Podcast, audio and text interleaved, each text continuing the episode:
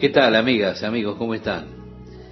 La verdad que para mí es un motivo de gratitud estar con ustedes, y le agradezco a Dios por eso, compartiendo estos momentos con la palabra de Dios, de manera especial con una carta tan apasionante como es esta segunda carta que le escribe el apóstol a los hermanos en Tesalónica. Pablo había llegado a Tesalónica con el Evangelio de Jesucristo desde Filipos, donde como resultado de su predicación fue apresado, golpeado y le fue ordenado que se fuera de la ciudad. Allí en Tesalónica, él fue a la sinagoga por tres días, razonando con ellos las escrituras. Y resultó tan intenso lo que hizo el apóstol que al tercer día que estuvo en la sinagoga, casi toda la ciudad se congregó junta y eso creó celos en algunos de los judíos que estaban allí. Así que ellos comenzaron a levantar una revuelta en contra del apóstol Pablo. Vinieron a la casa donde estaba Pablo para arrestarlo. Pablo ya había escuchado de los problemas que había, así que él ya se había marchado para Berea. Los problemas también se suscitaron en Berea y Pablo se fue a Atenas. Ellos, los que quedaron allí en Berea, acompañaron a Pablo y se juntaron con él en Atenas, Silas y Timoteo, y Pablo envió a Timoteo de regreso a Tesalónica para alentar a los hermanos y para averiguar cómo les estaba yendo. El apóstol y Silas, junto con Lucas, se encaminaron desde Atenas hacia Corinto. Mientras Pablo estaba en la ciudad de Corinto, él estuvo cerca de dos años allí, Timoteo vino de regreso con noticias en cuanto a la iglesia de Tesalónica, lo que promovió que el apóstol Pablo escribiera la primera carta por algunos de los problemas que habían allí. Todavía otras preguntas estaban sin resolverse o problemas que todavía existían y Timoteo se los contó a Pablo cuando regresó. De allí que Pablo escribiera esta segunda carta, probablemente antes de que pasara un año de su primera carta, de haber escrito su primera carta. Estas dos cartas son las primeras que el apóstol Pablo escribe desde Corinto en su segundo viaje misionero de regreso a la iglesia que había sido establecida en Tesalónica. Así que porque Silas y Timoteo estaban con Pablo cuando se estableció la iglesia allí en Tesalónica, Pablo los une a ellos en su saludo a la iglesia. Y así comienza esta carta.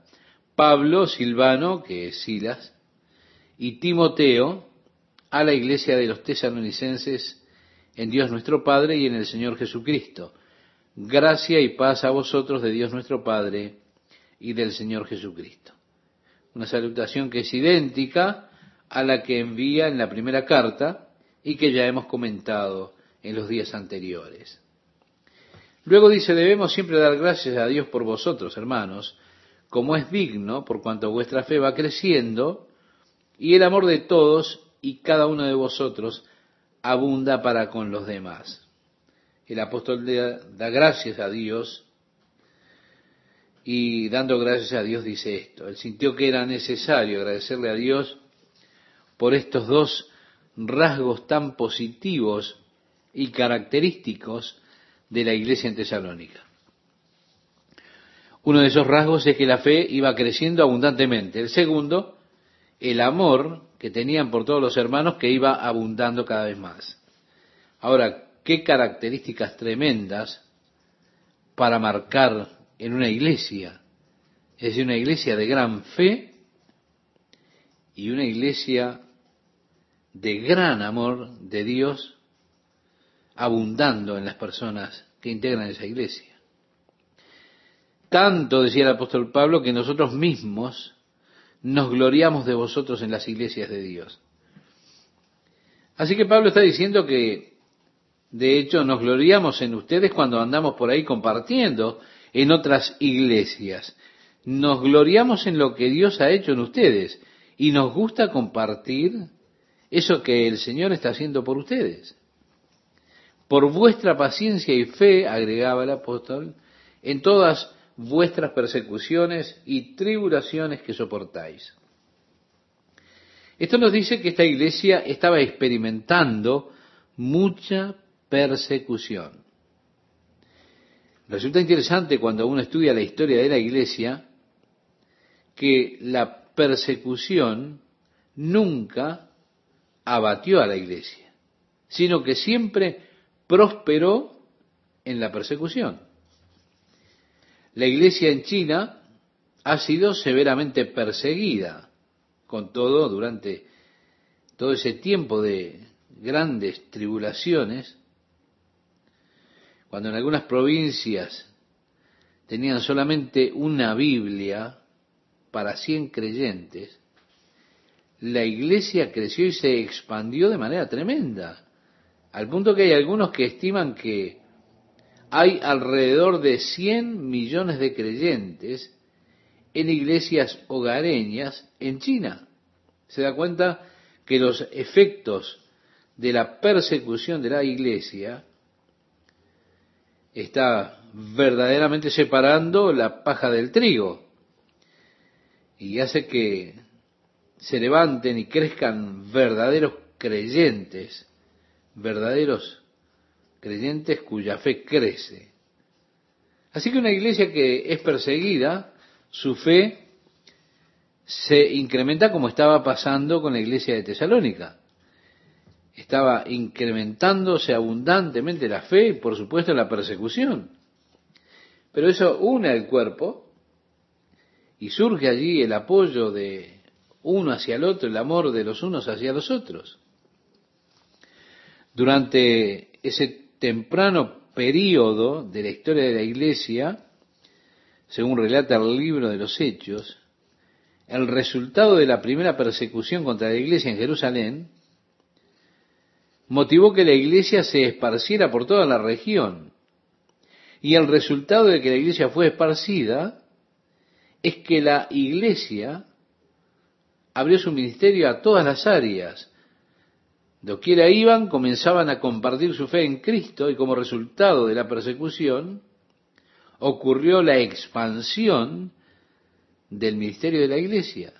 La iglesia creció abundantemente bajo la persecución durante los primeros tres siglos. La iglesia comenzó a decrecer cuando cesó la persecución y cesó la influencia del poder del Estado en contra de la iglesia. Cuando la iglesia se volvió una institución aceptada dentro de la sociedad y el Estado, comenzaron a ser abrazados por el mundo y aceptados. El efecto que se produjo fue la disminución del poder de la iglesia, de la fe y de la efectividad de la iglesia. Así que la persecución nunca impidió la obra del Señor. Con frecuencia tuvo el efecto contrario en lugar de impedirla, realmente la expandió. Así que tenemos este panorama aquí en Tesalónica, persecuciones y tribulación, pero ellos permanecían con paciencia. El efecto de ello en la vida de los creyentes era que la fe crecía y que el amor aumentaba. Ahora, estas persecuciones y tribulaciones que estaban soportando decía el apóstol Pablo, es demostración del justo juicio de Dios. En otras palabras, el apóstol ha de hablar aquí un poco acerca de, un periodo de tiempo que estará llegando cuando Dios ha de juzgar al mundo. Ha de haber un tiempo de tremendas tribulaciones que han de acontecer en la tierra. Ese periodo conocido como la Gran Tribulación se describe en gran detalle en el libro de Apocalipsis, comenzando en el capítulo 6, cuando se abren los siete sellos, luego el sonido de las siete trompetas, y luego cuando se vierten las siete copas de la ira de Dios. Los juicios de Dios que vienen sobre la tierra serán tan severos que las personas han de ser empujadas a desafiar la justicia de Dios. Pero, como dice en este pasaje Dios, en verdad será justo en su juicio. La persecución por la que atravesaron cuando los juicios de Dios vinieron a los no creyentes era un indicio o será en aquel tiempo un indicio de la justicia de Dios. Resulta interesante para mí que durante ese periodo de gran tribulación, cuando se derramen las copas de la ira de Dios sobre la tierra, las voces que vienen del altar del altar de Dios declararán, santo y justos son tus juicios, oh Señor. Sí, Dios habrá de juzgar el mundo con justicia en ese gran tiempo de tribulación y las personas serán impulsadas a desafiar la justicia de Dios por causa de la severidad de los juicios. Jesús dijo que habría un tiempo de gran tribulación cual el mundo nunca conoció antes ni volverá a conocer.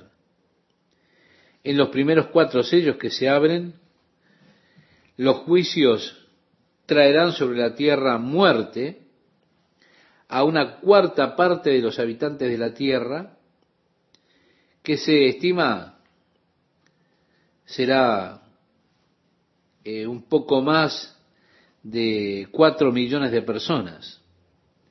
Ahora, ¿puede usted imaginar la devastación que viene sobre la tierra? Hambres, guerras, que eliminarán una cuarta parte de los habitantes de este planeta? Nos lleva a decir, Dios, esto no parece justo, destruir a tantas personas. No obstante, la justicia de Dios será manifestada en verdad al revelarse el carácter de aquellos que son juzgados. Luego, en otra serie de juicios, un tercio de los habitantes de la tierra morirá. Cuando el abismo se abra y esas criaturas salgan sobre la tierra, así que será un tiempo, como dijo Jesús, de gran tribulación, habrá un terremoto sin igual, y Dios dijo, yo sacudiré la tierra una vez más hasta que todo pueda ser sacudido, hasta que lo que aquello que no puede ser sacudido permanezca. La gran tribulación. Pero, pero Dios será justo. Él será justo en su juicio.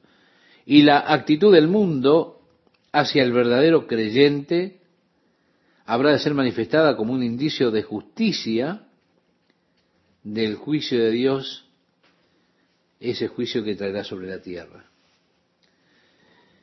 Como dice, para que seáis tenidos por dignos del reino de Dios por el cual asimismo padecéis, según relata el versículo 5, cuando Jesús le hablaba a sus discípulos en cuanto a ese periodo de gran tribulación que habría de venir, les decía de algunos eventos catastróficos que tendrían lugar. Él dijo, velad pues en todo tiempo, orando que seáis tenidos por dignos de escapar de todas estas cosas que vendrán y de estar en pie delante del Hijo del Hombre. Así relataba el Evangelio de Lucas capítulo 21, versículo 36. Cuando lleguen esos juicios catastróficos, cuando comiencen a suceder, cuando las estrellas comiencen a caer, esa lluvia de meteoritos golpeará la tierra y hará una tremenda devastación, él dijo, orad. Sí, cuando estas cosas comiencen a acontecer, oren para que sean tenidos por dignos de escapar de todas estas cosas y poder estar de pie delante del Hijo del Hombre. Aquí el apóstol Pablo habla de ellos como siendo dignos de estar allí en el reino de Dios. Y es por ese reino que los tesalonicenses están sufriendo. Porque es justo, dice el versículo 6, delante de Dios pagar con tribulación a los que os atribulan. Pero no será una cosa justa con Dios que trajera tribulación sobre sus hijos. Esa era la premisa de Abraham cuando trató con el Señor por la destrucción de Sodoma. Abraham le preguntó a Dios, ¿destruirás también al justo con el impío? En Génesis capítulo 18, verso 23, eso no sería justo, Señor, destruir al justo con el malvado. Y fue así que Dios libró a Lot delante de esa destrucción, de aquella tribulación, del juicio que vino sobre Sodoma, Gomorra y las ciudades comarcanas. Lo que es una cosa justa con Dios es recompensar con tribulación a los que atribulan a sus hijos. Como le decía a los tesalonicenses, a los que les atribulan a ustedes. Y agregaba, y a vosotros que sois atribulados, daros reposo con nosotros, cuando se manifieste el Señor Jesús del cielo con los ángeles de su poder. En otras palabras, descansad en este hecho. El Señor habrá de venir por vosotros con sus ángeles poderosos. Él hace mención a este hecho en la primera carta, en el capítulo 4, verso 16, que ya estudiamos unos días antes, donde dice que el mismo Señor con voz de mando, voz de arcángel y con trompeta de Dios descenderá del cielo y los muertos en Cristo resucitarán primero, ¿lo recuerda? Así que a ustedes que están atribulados por este periodo de sufrimiento y tribulaciones que le viene, descansen con nosotros, porque el Señor ha de ser revelado con sus ángeles de poder. ¿Y cómo lo hará? Lo dice a continuación, en llama de fuego para dar retribución a los que no conocieron a Dios. Y yo quiero que usted note sobre quién vendrá esta venganza. No es sobre los hijos de Dios, no es sobre la iglesia. No, no, no, no. La venganza tendrá lugar sobre los que no conocen a Dios. Es importante que lo note. Ni obedecen al Evangelio de nuestro Señor Jesucristo. Ellos son sobre los cuales este juicio de Dios ha de venir. Y déjame decirle, yo no quisiera andar por acá cuando la ira de Dios comience a derramarse. Él estará tomando venganza sobre los que no obedecen al Evangelio. Y dice a continuación, los cuales sufrirán pena de eterna perdición, excluidos de la presencia del Señor y de la gloria de su poder. Sí, eternamente separados de Dios. Y yo no puedo pensar en nada más trágico que esto. Luego dice, cuando venga en aquel día para ser glorificado en sus santos y ser admirado en todos los que creyeron, por cuanto nuestro testimonio ha sido creído entre vosotros. Así que el Señor ha de venir en lo que concierne al pecado para vengarse, para traer juicio. En lo que a los santos concierne, para ser glorificado en ellos y ser admirado en todos los que creen. Y así él ha de recibir gloria, honor, poder, autoridad y dominio que es legítimamente suyo. En el capítulo 5 de Apocalipsis podemos leer que dice, digno eres de recibir gloria y honor, dominio, autoridad y trono.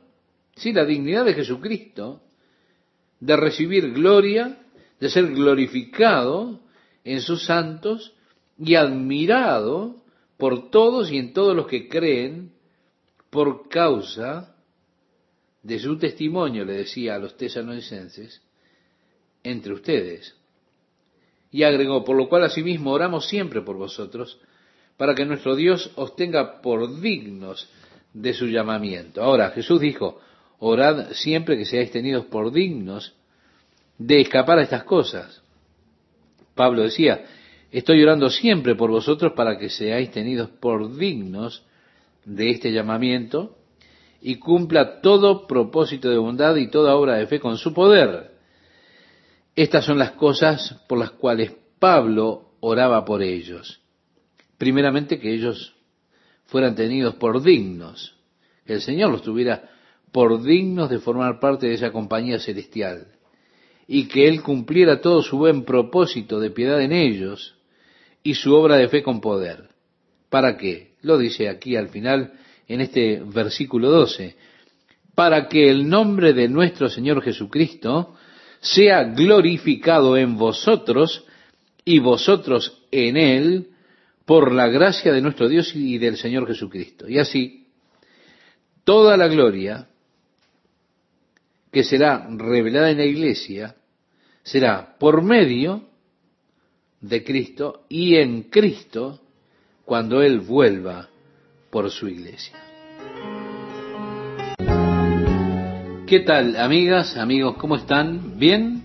Bueno, me alegro y espero que Dios esté bendiciendo la vida de cada uno de ustedes, especialmente con el estudio de su palabra. El versículo 1 de este capítulo 2 dice, pero con respecto a la venida de nuestro Señor Jesucristo y nuestra reunión con Él, os rogamos, hermanos, que no os dejéis mover fácilmente de vuestro modo de pensar, ni os conturbéis, ni por espíritu, ni por palabra, ni por carta, como si fuera nuestra, en el sentido de que el día del Señor está cerca. Mi amigo oyente, habían personas, había algunos que decían, bueno, esta persecución que estamos atravesando ya es la gran tribulación. Ha llegado el día de la venganza de Dios. Aquí está. Ellos incluso habían hecho algunas cartas, algunas personas supuestamente escritas por Pablo diciendo, sí, estos hombres tienen razón, es el día de la venganza, es la gran tribulación. Pablo escribe para corregir esto. Y les dice, no crean a ninguna supuesta carta mía.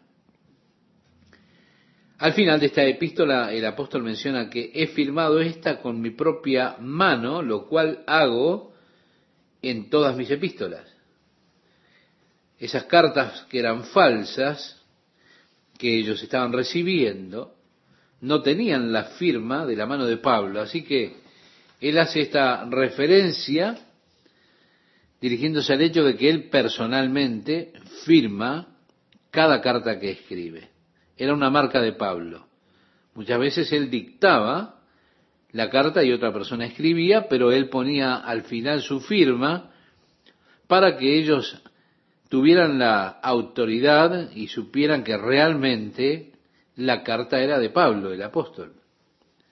Así que no se turben en sus espíritus por la palabra de alguno, por alguna carta que supuestamente era mía, creyendo que el día del Señor ya llegó. Nadie os engañe en ninguna manera, decía en el versículo 3, porque no vendrá sin que antes venga la apostasía y se manifieste el hombre de pecado, el hijo de perdición.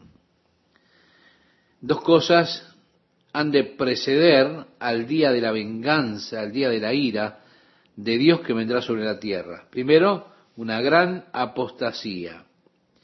Esta palabra apostasía muy disputada por algunos como que significa partida. Hay quienes intentan relacionarla con el rapto de la iglesia refiriéndose a la partida de esta, de la iglesia de este mundo. Pero evidentemente hay problemas con eso para tener una buena interpretación. En lugar de tomar una posición sobre esto, lo mencionamos solamente para que usted conozca que hay gente que, hay personas que piensan así. No obstante, nosotros sabemos que Jesús, cuando habló de su segunda venida, dijo, cuando el Hijo del Hombre venga, ¿hallará fe en la tierra? Qué pregunta, ¿verdad? Él cuestiona y luego nuevamente dice, y debido a la iniquidad que abundará en la tierra, el amor de muchos se resfriará. Parece que Jesús está indicando aquí la apostasía. Personalmente yo creo que esa apostasía ya está instalada en este tiempo. Cuando miro las condiciones generales de la iglesia de Jesucristo, tengo que decir que hay una gran apostasía. Cuando veo estas iglesias aceptando todo tipo de diversidad sexual, cuando leo las declaraciones de algunos de esos ministros que se unen a la pelea contra todo lo que es bueno y decente, digo, hay una gran apostasía. Ahora, iglesias como las nuestras son realmente una excepción. Hay una gran apostasía en el día de hoy. Pero después tenemos lo segundo que ha de suceder antes de ese tiempo de los juicios de Dios, la gran tribulación.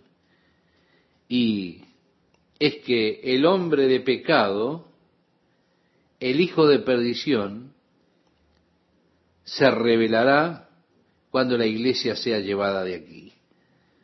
Este hombre de pecado, hijo de perdición, comúnmente es llamado el anticristo. Este título, hijo de perdición, es un título interesante porque es realmente hijo de Satanás. Así como Jesús es Dios encarnado, Dios manifestado en carne, el anticristo será Satanás encarnando o poseyendo a alguien, tomando un cuerpo para manifestarse, como lo hizo con Judas Iscariote. Y así como también los demonios son capaces de poseer cuerpos, Satanás mismo ha de tomar residencia en un cuerpo. De esa forma se le da el título de hijo de perdición. Reitero, hay una persona que nosotros conocemos por la Biblia en el cual Satanás tomó su cuerpo, esa persona fue Judas Iscariote. La Biblia dice que Satanás entró en él. Y resulta interesante que Jesús lo llamó también a Judas Iscariote el hijo de perdición. En este caso nuevamente vemos entonces Satanás tomando un cuerpo. En el capítulo 13 de Apocalipsis, nos dice que Él le entregó a este anticristo, es decir, Satanás le entregó a este anticristo, todo su poder, toda su autoridad, su trono. Él le entregó el mundo sobre él porque el mundo pertenece a Satanás. Si usted recuerda, ya lo hemos estudiado, cuando Jesús vino a redimir al mundo para Dios. Él vino a redimir al mundo, pero no a inclinarse ante Satanás, sino que pagó el precio de la redención muriendo en la cruz. Ahora Satanás le dará a este hombre de pecado, el hijo de perdición, su trono, su autoridad y su poder, y así él gobernará sobre este mundo. Los primeros tres años y medio de su reinado serán tiempos de mucha prosperidad sobre la tierra. Ellos estarán cantando. Los días de felicidad están aquí. Este hombre es o será un hacedor de milagros, traerá soluciones maravillosas a los problemas del mundo. Este hombre traerá un final a las dificultades económicas, al malestar económico que hay en el mundo, le pondrá fin a las horribles guerras, vendrá con paz y prosperidad, todos tendrán trabajo, las cosas irán de maravilla, el mundo ha de aclamar a este hombre como el Salvador del mundo. Una de sus proezas será finalmente traer una solución pacífica al problema de la reconstrucción del templo de Salomón en Jerusalén. Ahora, muchos devotos judíos ortodoxos desean con fervor que se reconstruya el templo. A otros muchos judíos no les interesa. Existe un problema mayor, principalmente que el templo del monte está hoy bajo control musulmán. Y casi en medio del templo del monte se encuentra lo que conocemos como el Domo de la Roca, es un lugar sagrado para los musulmanes. Ellos creen que fue desde esa roca que Mahoma ascendió al cielo luego de su viaje nocturno desde Adena. Hay muchos que reclaman el regreso de Israel al templo allí en el monte. Y esto tiene a los líderes de Israel muy preocupados, porque ellos ya tienen suficientes problemas y no quieren complicarse más con los problemas religiosos. Ellos saben que si se toma cualquier acción abierta contra el control musulmán del templo del monte, eso precipitaría una guerra santa de los musulmanes contra los judíos. Y a pesar de que los judíos han sido capaces de mantenerse a sí mismos en sus batallas contra Egipto, Jordania, Siria en el pasado, no quieren lidiar con ese fanatismo de los religiosos musulmanes, llegando con ese fanatismo a destruir, si fuera posible, la nación de Israel. Así que el punto de vista del gobierno oficial es dejar que las cosas sucedan, no hacer o no levantar olas. Pero allí está ese elemento fanático que sí está dispuesto a, crear olas. Así que esto deja este asunto muy sensible. Ahora, este hombre de pecado, el hijo de perdición, cuando Satanás le dé a él el control del mundo, una de las cosas que él tendrá será una extraordinaria solución para este problema, porque Él ha de ofrecer un pacto a Israel. Sin duda Él dirá, miren, hay suficiente lugar aquí en el lado norte del templo del monte, ustedes pueden reconstruir su templo aquí del lado norte del templo, del monte del templo, y todo lo que tenemos que hacer es colocar una pared justo en medio del monte del templo, dejando el domo de la roca de un lado, y ustedes pueden tener esas cinco o seis hectáreas del lado norte para construir aquí su templo.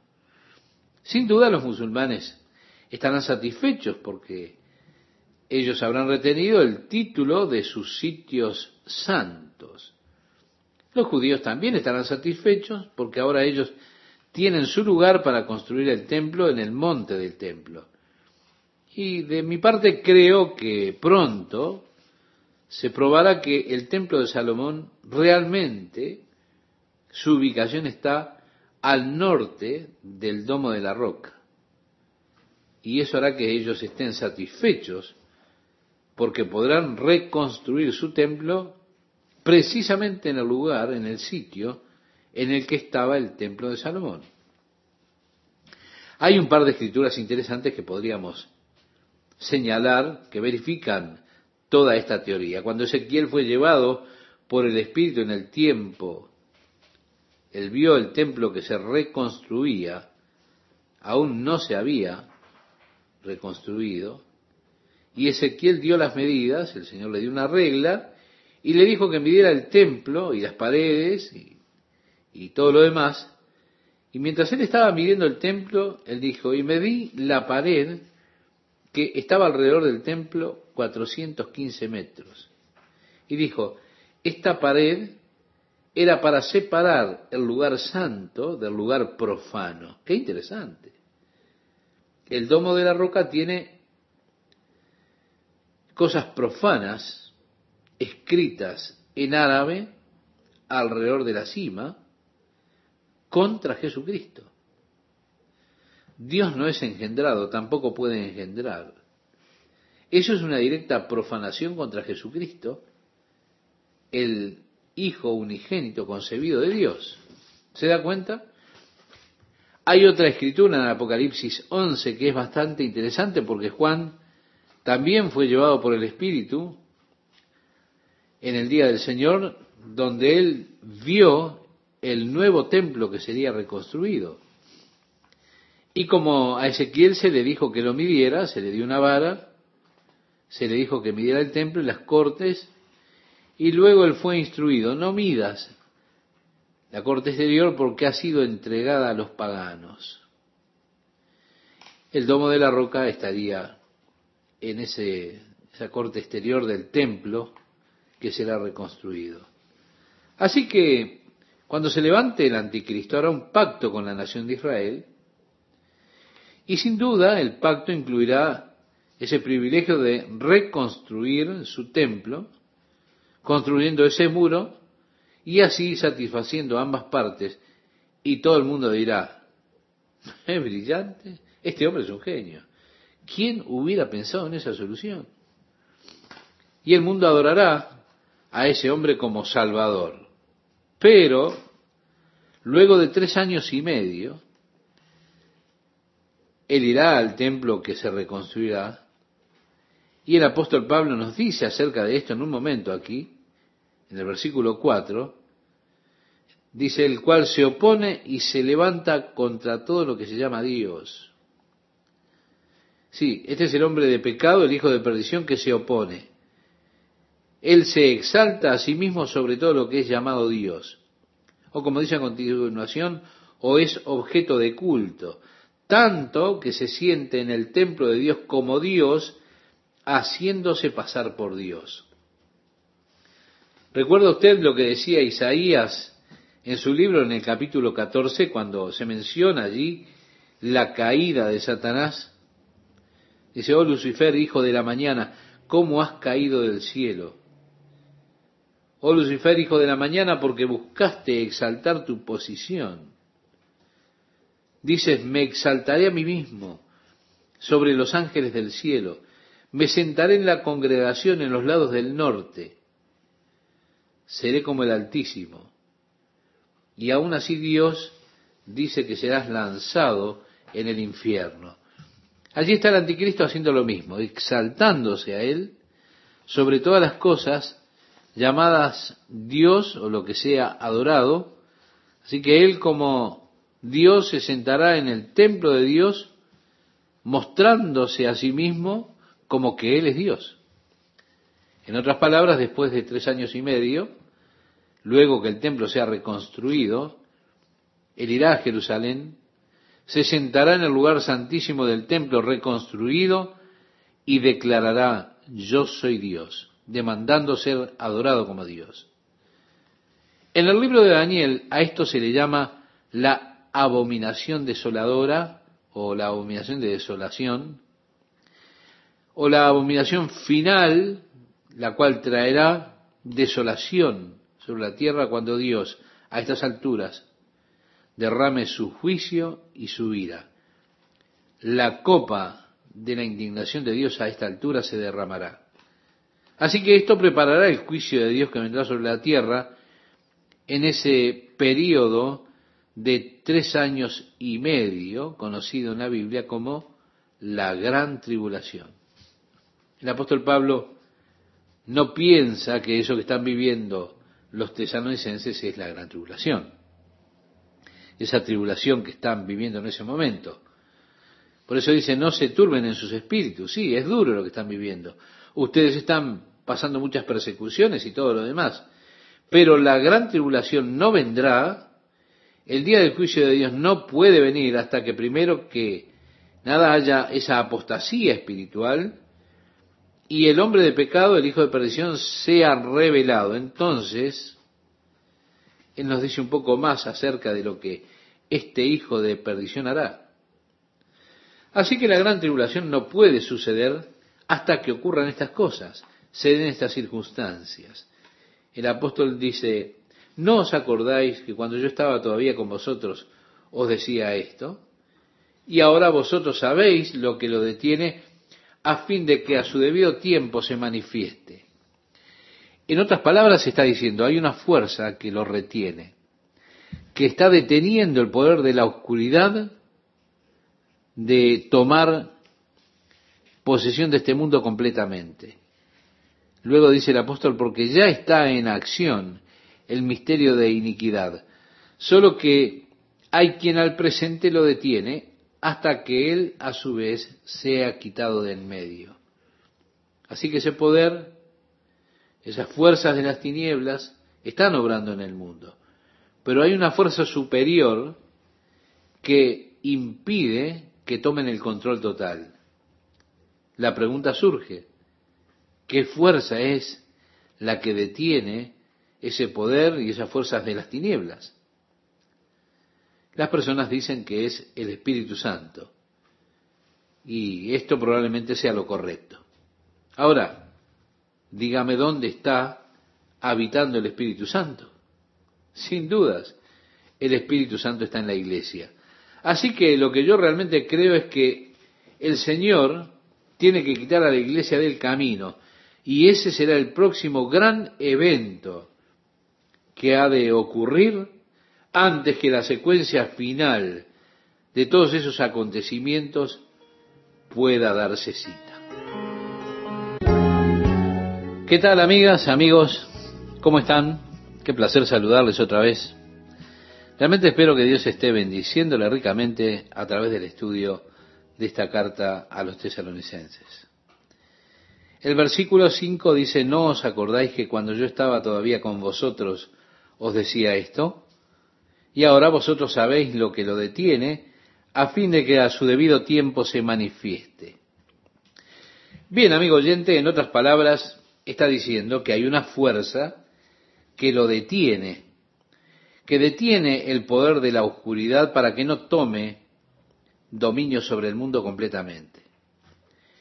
El versículo 7 dice, porque ya está en acción el misterio de la iniquidad, solo que hay quien al presente lo detiene, hasta que él a su vez sea quitado de en medio.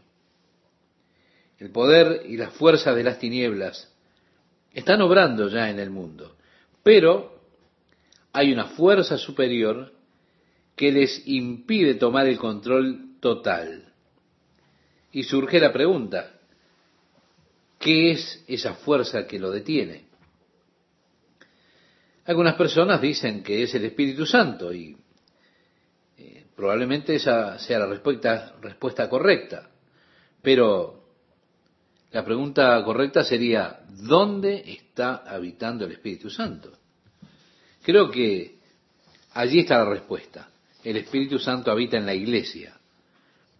Ahora, si usted dice que el Espíritu Santo se va a alejar del mundo y la iglesia permaneciera en él, quedara en el mundo, entonces, mi amigo oyente, que Dios nos ayude. Estamos en verdaderos problemas. Y si ya no podemos casi lograr vivir de acuerdo a la voluntad de Dios, con el poder del Espíritu Santo, con la ayuda del Espíritu Santo, si Él nos dejara, quedaríamos absolutamente desamparados, despojados. Creo que el poder restringido que está reteniendo al mal para que no tome control del mundo es la luz que aún está en este mundo, que es la iglesia de Jesucristo. El Espíritu Santo morando en ella es lo que retiene o detiene a la oscuridad para que absorba totalmente este mundo. Decía Jesús, vosotros sois la luz del mundo. Ahora, cuando Jesús tome su iglesia de este mundo, ya no habrá más poder que retenga a estos poderes de la oscuridad y el anticristo ha de tomar el control del mundo. Porque ya está en acción el misterio de la iniquidad, decía el apóstol Pablo, solo que hay quien al presente lo detiene hasta que él a su vez sea quitado del medio. Así que lo que yo realmente creo es que el Señor ha de quitar a la iglesia del camino.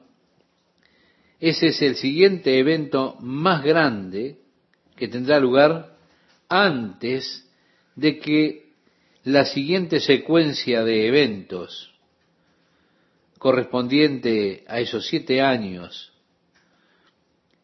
la mitad de los cuales es conocida como la gran tribulación, pueda acontecer. En el libro de Apocalipsis, en el capítulo 1, versículo 19, este libro está dividido en tres secciones nos dice al comienzo, escribe las cosas que has visto, las cosas que son, y las cosas que serán después de estas cosas. Y Juan registró en el capítulo 1 las cosas que él vio. Tuvo la visión de Jesucristo moviéndose o caminando en medio de esos siete candelabros de, oro y sosteniendo las siete estrellas en su mano derecha. En los capítulos 2 y 3, la segunda sección del libro de Apocalipsis, Juan escribe los mensajes a las siete iglesias, así como le fueron dictados a él por Jesucristo, cubriendo esos siete períodos de la historia de la iglesia. Ya en el capítulo 4 comienza este capítulo con las palabras griegas metatauta, es decir, luego de estas cosas. Ahora nos podemos preguntar, ¿luego de qué cosas? Y lógicamente, luego de las cosas de los capítulos 2 y 3, que son las cosas de la iglesia. Luego de estas cosas vi una puerta abierta en el cielo y la primera voz fue como de trompeta que me decía, sube aquí y te mostraré las cosas que deben ser luego de estas cosas, es decir, luego de las cosas de la iglesia. Así que Juan es representante de la iglesia cuando le he llevado por el Espíritu al cielo.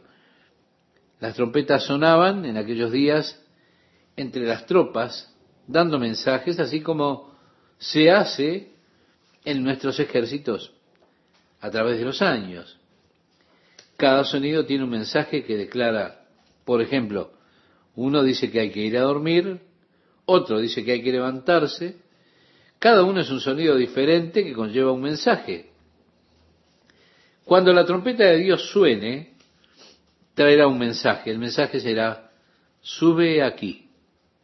El triunfo de Dios ha llegado, sube aquí. Y así tenemos el capítulo 4, Juan está ahora viendo las cosas que han de acontecer en la tierra desde el punto de vista celestial.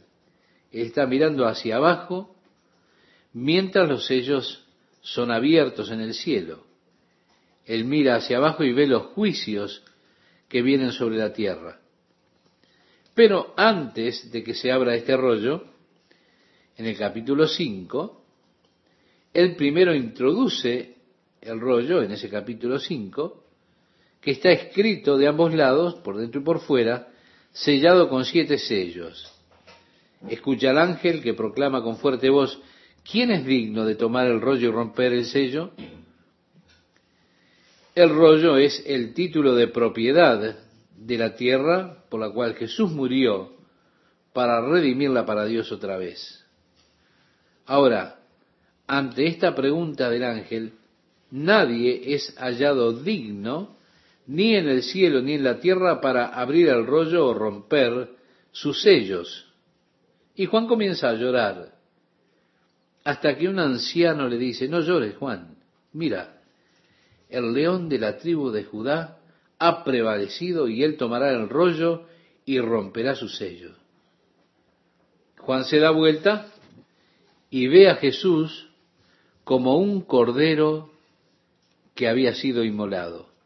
Él toma el rollo de la mano derecha del que estaba sentado en el trono e inmediatamente los veinticuatro ancianos llegaron con vasijas llenas de incienso, aromas que son las oraciones de los santos. Ahora, ¿cuántas veces, estimado oyente, usted ha orado, venga tu reino, hágase tu voluntad en la tierra así como en el cielo? Déjeme decirle algo, eso está por suceder. Esas oraciones están por recibir respuesta ellos ofrecieron estas oraciones delante del trono de Dios y luego ellos cantaban un nuevo cántico diciendo, tú eres digno de tomar el rollo y romper el sello porque tú has muerto y nos has redimido por tu sangre a cada nación, tribu y lengua y persona y nos has hecho ante Dios reyes y sacerdotes y reinaremos contigo sobre la tierra. ¿Quién puede cantar esta canción? Esa canción la puede cantar la iglesia de Jesucristo. Ahora, ¿dónde está la iglesia? La vemos allí de pie delante del Hijo de Dios en la gloria. La tribulación no ha comenzado aún. y no ha de comenzar hasta que Jesucristo abra los sellos del rollo. Lo que él procede a hacer en el capítulo 6 es precisamente eso. Se rompe el primer sello que trae la entrada del anticristo sobre la tierra, viniendo a conquistar sobre su caballo blanco la venida del anticristo. Eso es seguido por las guerras, el caballo rojo. Y luego el caballo negro del hambre. Y después el caballo pálido de la muerte. Vemos la secuencia se mantiene igual. Primero el anticristo siendo revelado, luego el gran día de la ira de Dios y esa venganza viniendo sobre este mundo. Tenemos la misma secuencia en Apocalipsis. Sí, sí, el anticristo viene, luego siguen las guerras, el hambre, la muerte, las plagas, seis sellos de eventos cataclísmicos del cielo, todos esos juicios que comienzan a caer sobre este mundo.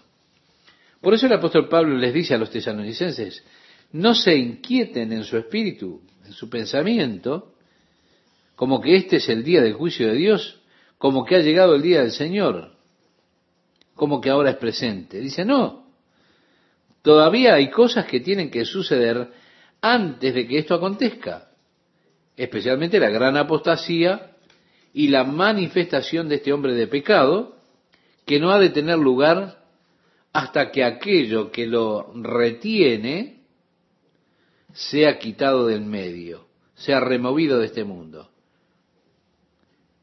Entonces, dice el verso 8, se manifestará aquel inicuo a quien el Señor matará con el espíritu de su boca. Este hombre de pecado tendrá su día, tendrá su tiempo, será destruido cuando Jesús regrese con su iglesia para establecer el reino de Dios sobre la tierra. Decía el apóstol, y cuando Cristo, que es nuestra vida, aparezca, entonces nosotros también apareceremos con Él en gloria. Mirad que el Señor vendrá con diez mil de sus santos para ejecutar su juicio sobre la tierra, decía en su carta de Judas, aquello que Enoch profetizó. Y lo primero que el Señor hará cuando Él regrese a esta tierra será reunir a los sobrevivientes para el juicio, en el cual ha de determinar cuáles de ellos que sobrevivieron podrán entrar en la era del reino. Y allí Jesucristo los separará como un pastor separa las ovejas de las cabras, según relata el capítulo 25 del Evangelio de Mateo, y a los que estén a su derecha les dirá, vengan benditos del Señor, entren en el reino que ha sido preparado para ustedes desde la fundación del mundo. Porque tuve hambre y me disteis de comer, sediento y me disteis de beber, desnudo y me vestisteis, enfermo y en prisión y me visitasteis. Pero los que estarán a su mano izquierda, Él les dirá, apártense de mí malditos al fuego eterno, preparado para Satanás y sus ángeles porque tuve hambre y no me alimentaron, sediento y no me dieron de beber, desnudo y no me vistieron. Ellos dirán, Señor, ¿cuándo te vimos así? por cuanto no lo hicisteis a ninguno de estos pequeñitos que creen en mí, tampoco a mí lo hicisteis. Eso dice mi amigo oyente que si usted le da un vaso de agua a un profeta en el nombre del Señor, usted ha de recibir la recompensa de un profeta. Así el anticristo cuando Jesús venga con su iglesia a establecer su reino, será destruido. ¿Cómo? Con el resplandor de su venida, el resplandor de la venida de Jesucristo. Ha de destruir aquel inicuo, como dice aquí, cuyo advenimiento es por obra de Satanás con gran poder y señales y prodigios mentirosos, Bueno, aquí hay una curiosidad peligrosa que hay en el hombre, esa forma de ser atraído por las señales y maravillas. El hecho de que algo sea hecho por alguien que sea científicamente o físicamente inexplicable, atrae el hombre, pero no necesariamente significa que eso ha sido hecho por el poder de Dios o que el poder de Dios está detrás de ese milagro. Porque cuando el anticristo venga, ha de obrar milagros. Vendrá con señales, con poderes, con maravillas. Las personas se maravillarán de las cosas que hará, preguntándose cómo puede hacer eso. Son manifestaciones sobrehumanas. Así que tenga cuidado de seguir fenómenos milagrosos solo porque son fenómenos tales. Usted realmente será engañado si le cree a cualquier cosa que es inexplicable como que debe ser de Dios, mirando al milagro en lugar de mirar a Dios. Pensando, bueno, yo no lo puedo explicar. El apóstol Pablo le advierte a Timoteo que Satanás tiene la capacidad de transformarse a él mismo como ángel de luz y transformar a sus ministros como si fueran ministros de Dios, de manera de engañar. Tal será el caso con el anticristo en los primeros tres años y medio después que la iglesia haya sido llevada por el Señor sacada de este mundo. El anticristo vendrá con todo engaño de iniquidad en los que se pierden, dice el versículo 10. En otras palabras, ¿quiénes serán los engañados? Aquellos que se perderán. ¿Por qué? Por cuanto no recibieron el amor de la verdad para ser salvos. Por esto Dios les envía un poder engañoso para que crean a la mentira a fin de que sean condenados todos los que no creyeron a la verdad, sino que se complacieron en la injusticia. El apóstol escribía a los romanos en el capítulo 1, que fue cuando el hombre no quiso retener a Dios en su mente, que Dios lo entregó a una mente depravada, una mente que estuviera vacía de Dios, porque ellos no querían la verdad de Dios. Entonces Dios les permitió creer una mentira. Aquí se declara la misma cosa. Ellos no quisieron creer la verdad. Entonces, ¿qué hace Dios? Él dice, oh, ustedes no quieren creer la verdad, entonces vayan y crean la mentira. Y así deja que sean engañados creyendo la mentira. Ahora, si usted es un hijo de Dios, Dios no permitirá que usted crea una mentira. El Espíritu de Dios ha de advertirle a usted. A mí me emociona cuando alguien que es nuevo en la fe un bebé en Cristo viene y me dice, Jack, estaba mirando la TV y no me pareció correcto lo que había. Muy bien, Señor. Digo, esto es una maravilla. ¿Por qué? Porque Dios no permitirá a los hijos, a sus hijos, los hijos de Dios, creer en las mentiras que los hombres dicen. Yo pienso, es genial. Pero ¿sabe usted? Hay algunas personas que parecen caer en cada artilugio que aparece en su camino. Tienen ya una inclinación hacia toda falsa doctrina. Tienen un deseo de tragarse cualquier cosa que aparece, cualquier doctrina rara que aparece. Eso duele. Como pastor, esto debe ser una de las cosas más dolorosas que tengo que ver. A esas pequeñas ovejas siguiendo la mentira, irse tras un engañador, tras el fraude. Ahora, una de las cosas más reconfortantes para un pastor es que alguien venga y diga, estaba mirando a este hombre y algo, algo está mal allí, Chuck. No le puedo decir qué, pero algo está mal. Sí. El apóstol Pablo dice, pero nosotros debemos dar siempre gracias a Dios respecto de vosotros, hermanos amados por el Señor, de que Dios os haya escogido desde el principio para salvación. ¡Hey! Esto es interesante. Dios lo ha escogido a usted desde el principio. Y dice, ¿para qué? Para salvación. He aquí nuevamente esta doctrina interesante que Pablo enseña en su carta a los Efesios.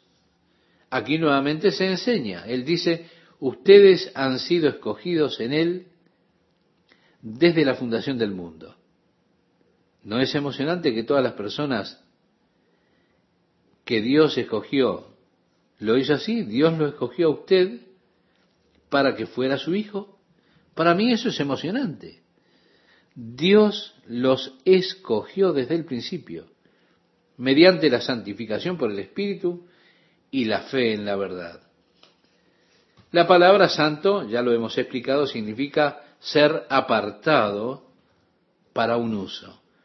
Mi amigo, mi amiga, Dios le ha escogido a usted para separarlo del mundo para Dios, para ser apartado como un instrumento por medio del cual el Espíritu de Dios pueda obrar.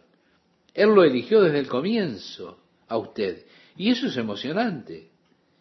¿Y cómo Él lo escogió a usted entonces? Él lo llamó por nuestro Evangelio, por nuestra declaración de estas buenas noticias, para obtención de la gloria de nuestro Señor Jesucristo. Así que a quienes Él conoció de antemano, le decía Pablo a los romanos, también los predestinó. Y a aquellos que predestinó, Él también llamó. Y a aquellos que Él llamó, Él también justificó. Y a aquellos que Él justificó, Él también glorificó se da cuenta, él sigue la misma progresión de pensamiento que establece en la carta a los romanos en el capítulo 8. Primero que ninguna otra cosa, escogidos en él. ¿Y cómo lo escogió? Bien, haciendo referencia a eso, dice, como usted fue escogido, Dios lo llamó. El Espíritu de Dios alcanzó y tocó su corazón y abrió su corazón a las cosas de Dios. Lo hizo receptivo a las cosas de Dios. Qué emocionante es que Dios nos escoja, ¿verdad? Sí, es verdaderamente emocionante. Luego nos hace receptivos. Entonces nos llamó. Y así pudimos escuchar el llamado y responder para que, para que podamos ser hijos de Dios, apartados por el Espíritu de Dios aquel que dice, aquí están mis hijos. ¿Se da cuenta? Uno no se da cuenta mucho de esto, hasta que hablamos con personas que parecen tener nada de nada en cuanto a entendimiento espiritual o comprensión, incluso interés. Ellos no están interesados. Qué pena, ¿no? Qué tragedia. Su oído está totalmente cerrado al Evangelio, no tienen interés, ninguna inquietud. Ahora, ¿cómo es que yo estoy tan interesado? ¿Cómo es que yo estoy tan inquieto por este mensaje? Es porque Dios me ha escogido, Dios me llamó, y por eso es que me regocijo en haber sido escogido, elegido por Dios. Amigas, amigos, es un privilegio realmente compartir una vez más con ustedes la palabra de Dios para hoy. El apóstol Pablo decía, no se desgasten en su espíritu o pensando acerca de que el día del juicio del Señor ya llegó. Como que el día del Señor ha llegado. Como que está presente. Él dijo no. Hay cosas que tienen que suceder antes que llegue ese día. Ya en el versículo 8 nosotros leemos, y entonces se manifestará aquel inicuo, sin velo, a quien el Señor matará con el espíritu de su boca y destruirá con el resplandor de su venida. ¿Se da cuenta? Este hombre de pecado tendrá su día, tendrá su tiempo, él ha de ser destruido cuando Jesús regrese junto a su iglesia para establecer ya el reino de Dios sobre esta tierra. Dice la palabra de Dios en otro pasaje, cuando Cristo nuestra vida se manifieste, también nosotros apareceremos con Él en gloria. Mirad, el Señor viene con sus santos millares a ejecutar el juicio sobre la tierra, decía Judas. La primera cosa que el Señor hará cuando regrese a la tierra será congregar a los sobrevivientes para el juicio, para determinar cuáles de los que han sobrevivido serán aptos para entrar en el reino de Dios. Luego él separará como el pastor separa las ovejas de los cabritos, según nos relata el Evangelio de Mateo en el capítulo 25. Y a los que están o estarán a su derecha les dirá, venid benditos de mi Padre, heredad del reino preparado para vosotros desde la fundación del mundo.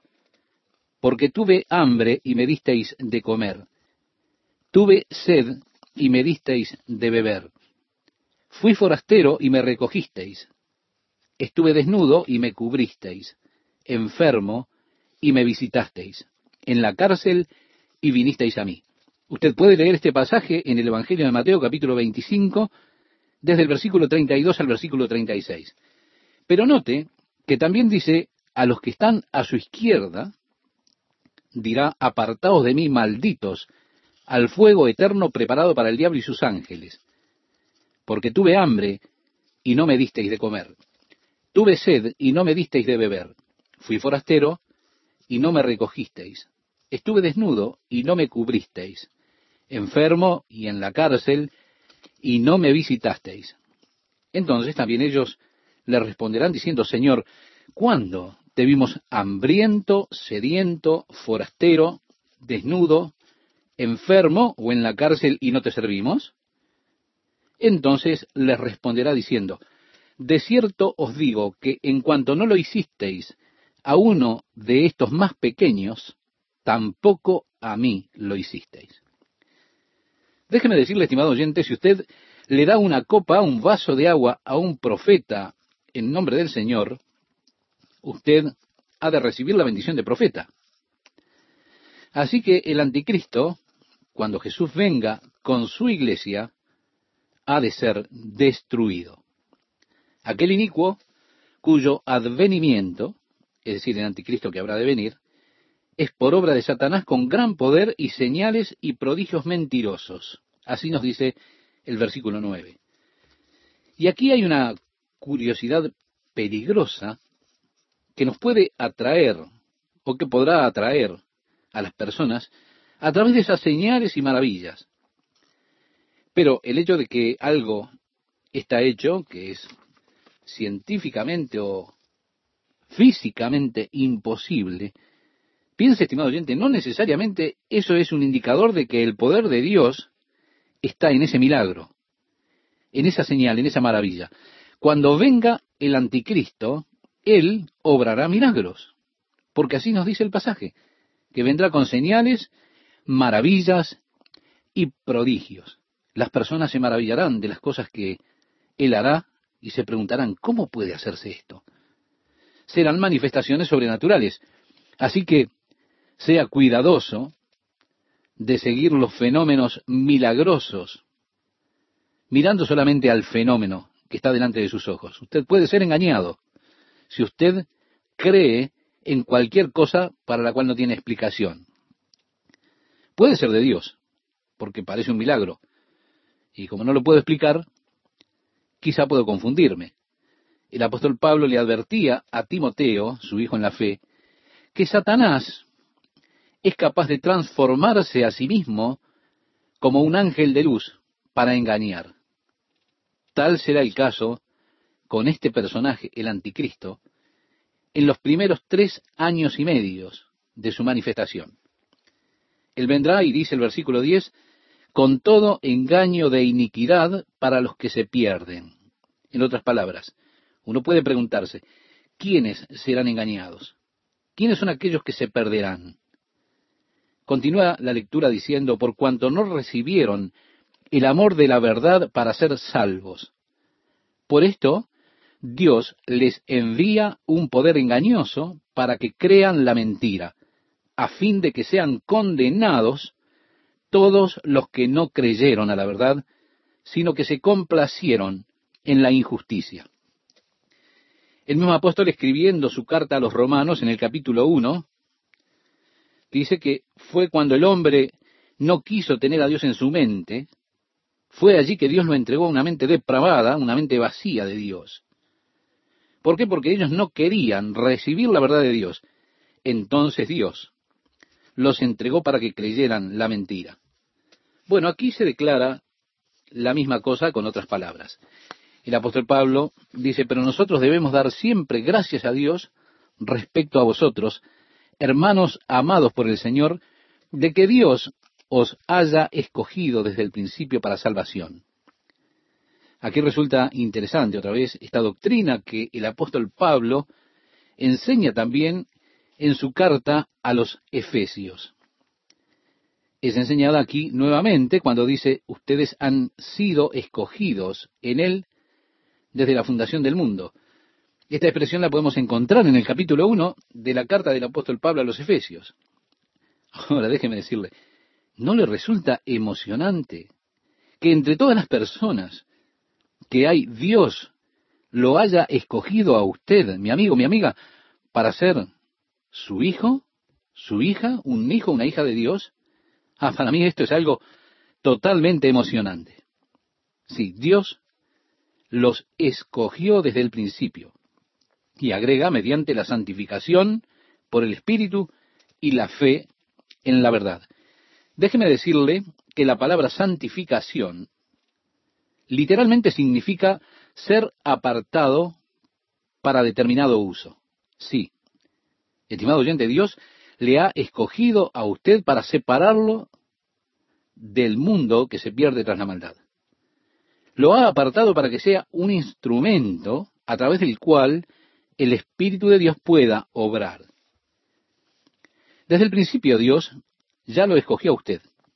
Y eso a mí me emociona de manera tremenda. Ahora, déjeme decirle, ¿cómo Él lo escogió a usted? Él lo llamó por nuestro Evangelio, por nuestra declaración a usted de las buenas nuevas. Eso significa Evangelio. Para alcanzar la gloria de nuestro Señor Jesucristo. Así que a aquellos que Él conoció de antemano, Él también predestinó, y a aquellos que Él predestinó, Él también llamó, y a aquellos que Él llamó, Él también justificó, y a aquellos que Él justificó, Él también glorificó, le decía el apóstol Pablo a los romanos en su carta. El apóstol sigue esta misma progresión de pensamiento, usted lo puede encontrar en el capítulo 8 de la carta a los romanos, si le interesa después leerlo. Antes que nada, somos escogidos en Él. Ahora, ¿cómo fue que Él nos escogió, que nos llamó? El Espíritu de Dios alcanzó y tocó su corazón. Le abrió la mente a las cosas de Dios. Y lo hizo receptivo a usted de las cosas de Dios. Qué emocionante es que Dios nos escoja de esa manera. Luego, habiéndonos hecho receptivos, entonces nos llamó. Y así pudimos escuchar el llamado de Dios y responder para que pudiéramos ser hechos hijos de Dios, apartados para Él por su Espíritu, para que Él diga, aquí están los hijos míos. Por eso déjeme decirle, yo me regocijo por haber sido escogido por Dios. Ya en el versículo 15 leemos, así que, hermanos, estad firmes. En otras palabras, ustedes van a tener que pasar por persecuciones. Ustedes están sufriendo esta tribulación, pero estén firmes. Y además, retened la doctrina que habéis aprendido, sea por palabra o por carta nuestra. Estas cosas que yo les he enseñado, aquellas verdades que yo les enseñé, permanezcan en ellas. Luego agrega, y el mismo Jesucristo, Señor nuestro, y Dios nuestro Padre, el cual nos amó y nos dio consolación eterna y buena esperanza por gracia, conforte vuestros corazones y os confirme en toda buena palabra y obra. A estas alturas la oración de Pablo, en este punto, quiere decir que Dios los consuele, los establezca en su palabra y en su obra.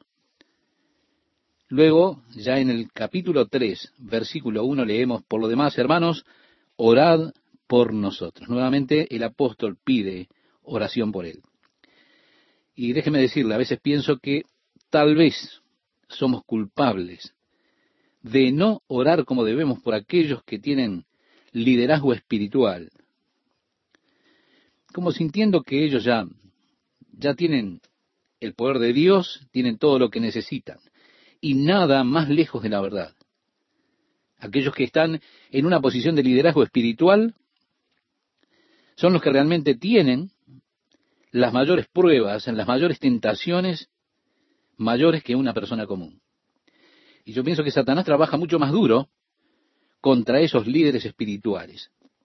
¿Cuántos pastores han caído en la trampa del diablo?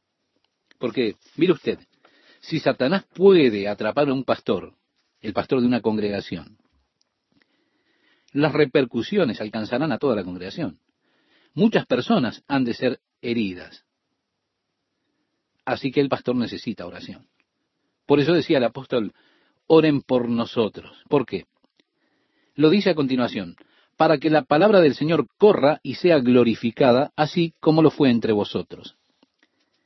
Vale decir que la palabra de Dios pueda fluir libremente desde nosotros que permanezcamos fieles a la palabra de Dios y a la verdad de Dios. Hay personas que me preguntan muchas veces, ¿cómo puedo orar por usted? Yo le respondo, ore que Dios me mantenga utilizable. ¿Se da cuenta? El apóstol Pablo decía, sino que golpeo mi cuerpo y lo pongo en servidumbre, no sea que habiendo sido heraldo para otros, yo mismo venga a ser reprobado o eliminado. Esto lo podemos leer en la primera carta que el apóstol le escribe a los Corintios en el capítulo 9, versículo 27. Si no mantenemos nuestro cuerpo en sujeción, podemos ser dejados de lado muy fácilmente. Por eso muchos ministros fueron destruidos por el orgullo, por la codicia o por la lujuria, porque ellos permitieron que el cuerpo sacar lo mejor de ellos. Siguieron los deseos de la carne y así se destruyeron y no sirvieron más. Oren por nosotros para que la palabra de Dios fluya libremente y que Él, el Señor, sea glorificado por medio de su palabra, así como usted ha experimentado el poder de la palabra de Dios en su vida. Luego dice el apóstol, y para que seamos librados de hombres perversos y malos, porque no es de todos la fe. He aquí uno de los problemas del ministerio. Algunas personas irracionales con las cuales hay que tratar, lo que sucede es que ellos tienen tiempo para desperdiciar. Sí, es algo totalmente irracional. El apóstol Pablo decía, en otras palabras, que Dios lo librara de esos hombres irracionales, esos hombres perversos, malos. Y agregó porque no es de todos la fe. Pero fiel es el Señor que os afirmará y guardará del mal, concluye el versículo 3. Si el Señor es fiel, Dios establecerá su caminar, su vida, Dios le ha de guardar del mal. ¿Por qué? Y porque Dios es fiel decía el apóstol, y tenemos confianza respecto a vosotros en el Señor, en que hacéis y haréis lo que os hemos mandado. Vale decir, tengo esta confianza, que ustedes han de obedecer mis instrucciones y las exhortaciones de esta carta. Yo tengo confianza, tengo esa confianza, yo lo sé. Luego leemos, y el Señor encamine vuestros corazones al amor de Dios y a la paciencia de Cristo. Y cómo necesitamos, estimado oyente, que el amor de Dios obre en nuestros corazones, en nuestras vidas, más y más. Porque todos nuestros esfuerzos, todas nuestras obras, nuestros sacrificios, todos nuestros talentos no tienen ningún valor si el amor de Dios no está obrando allí por medio de ellos. Decía el apóstol Pablo, si hablara con lengua de hombres o de ángeles y no tengo amor, soy como metal que resuena y címbalo que retiñe. Soy como un sonido vacío, sin sentido. Por más que pueda profetizar, yo comprendo todos los misterios, pero si no tengo amor, nada de eso tiene sentido. Lo puede leer en la primera carta a los Corintios en el capítulo 13 después. Por más que entregue mi cuerpo para ser quemado, decía el apóstol, por más que venda todo lo que tengo y lo dé a los pobres, si no tengo amor, realmente no vale de nada. Oh, que el Señor haga que su amor abunde en nuestros corazones, dirigiendo nuestros corazones en el amor y en la paciencia de Cristo. En el versículo 6 leemos, pero os ordenamos, hermanos, en el nombre de nuestro Señor Jesucristo. Esto torna la expresión a algo muy serio.